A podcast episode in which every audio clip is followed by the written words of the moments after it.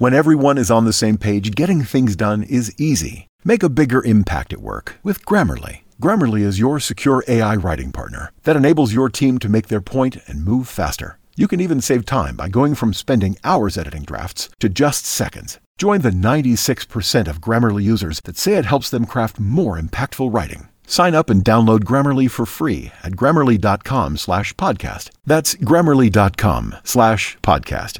Easier said, done. With LinkedIn Jobs, we tap into a network of more than a billion professionals to help you find quality professionals quickly and easily for any role you need. Marketing wizards? Found them. Software engineers? Found. That project manager I could never seem to hire? And found. LinkedIn Jobs quickly matches your roles with candidates with the right skills and experience. In fact, 86% of small businesses get a qualified candidate within 24 hours. Post your first job for free and get started at linkedin.com slash spoken. That's linkedin.com slash spoken. Terms and conditions apply.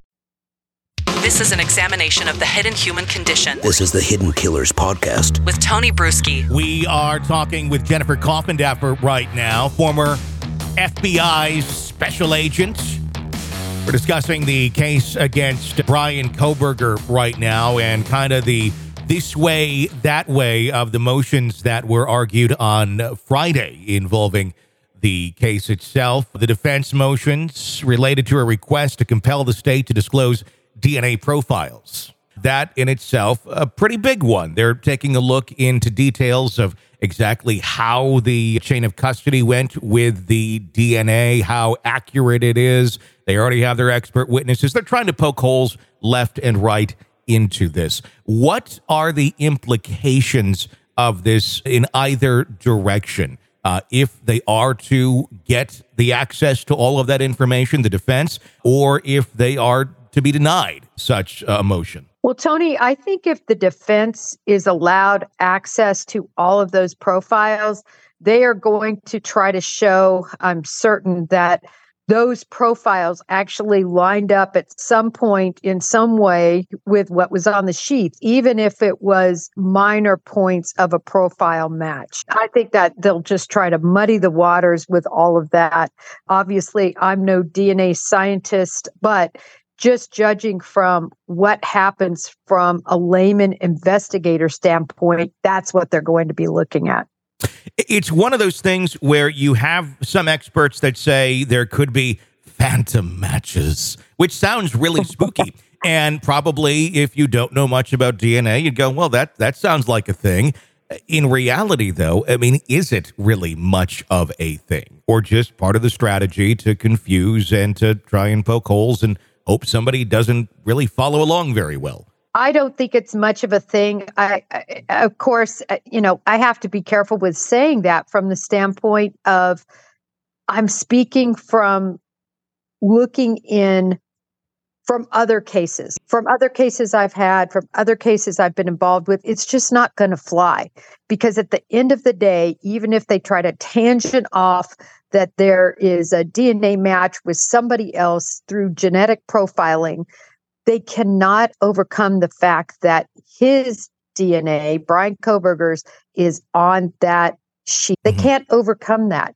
So hopefully the judge doesn't let them go down this rabbit hole.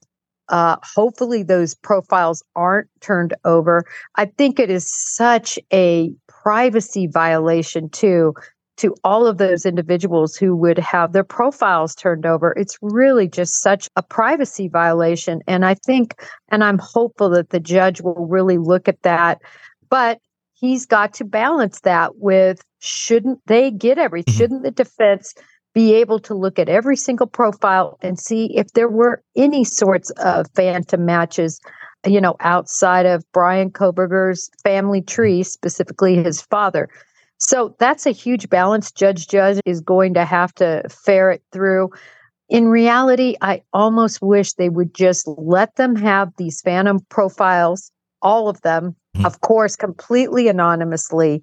Then that way they have everything to pour over. And at the end of the day, the prosecution can say, listen, we could talk phantom profiles all day, but guess what? His DNA is on the sheath.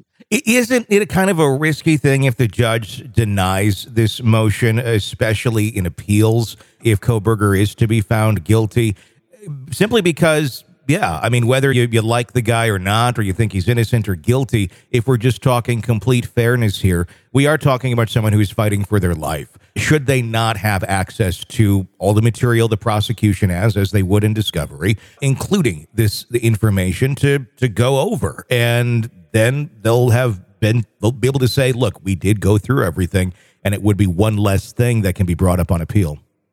I, I agree with you, Tony. I've always in the federal process, what most prosecutors did that at least I was involved with, we always did what we called open discovery. And they would come to the office. This was, you know, we had a lot, obviously, that was electronic, but we just laid out the whole case for them. In other words, they got to see every single sheet of paper. Yeah. And it worked, it just, it's just better to disclose everything and if they want to nitpick and find some sort of, you know, phantom DNA, let them go off on that tangent. I just don't think it's going to hold water. So I'm with you, Tony. I've always been this way. Give them the kitchen sink. Let them go down these rabbit trails. And that's just the best way, I think, ethically to handle these cases. This is an examination of the hidden human condition This is the Hidden Killers Podcast. with Tony Brueski.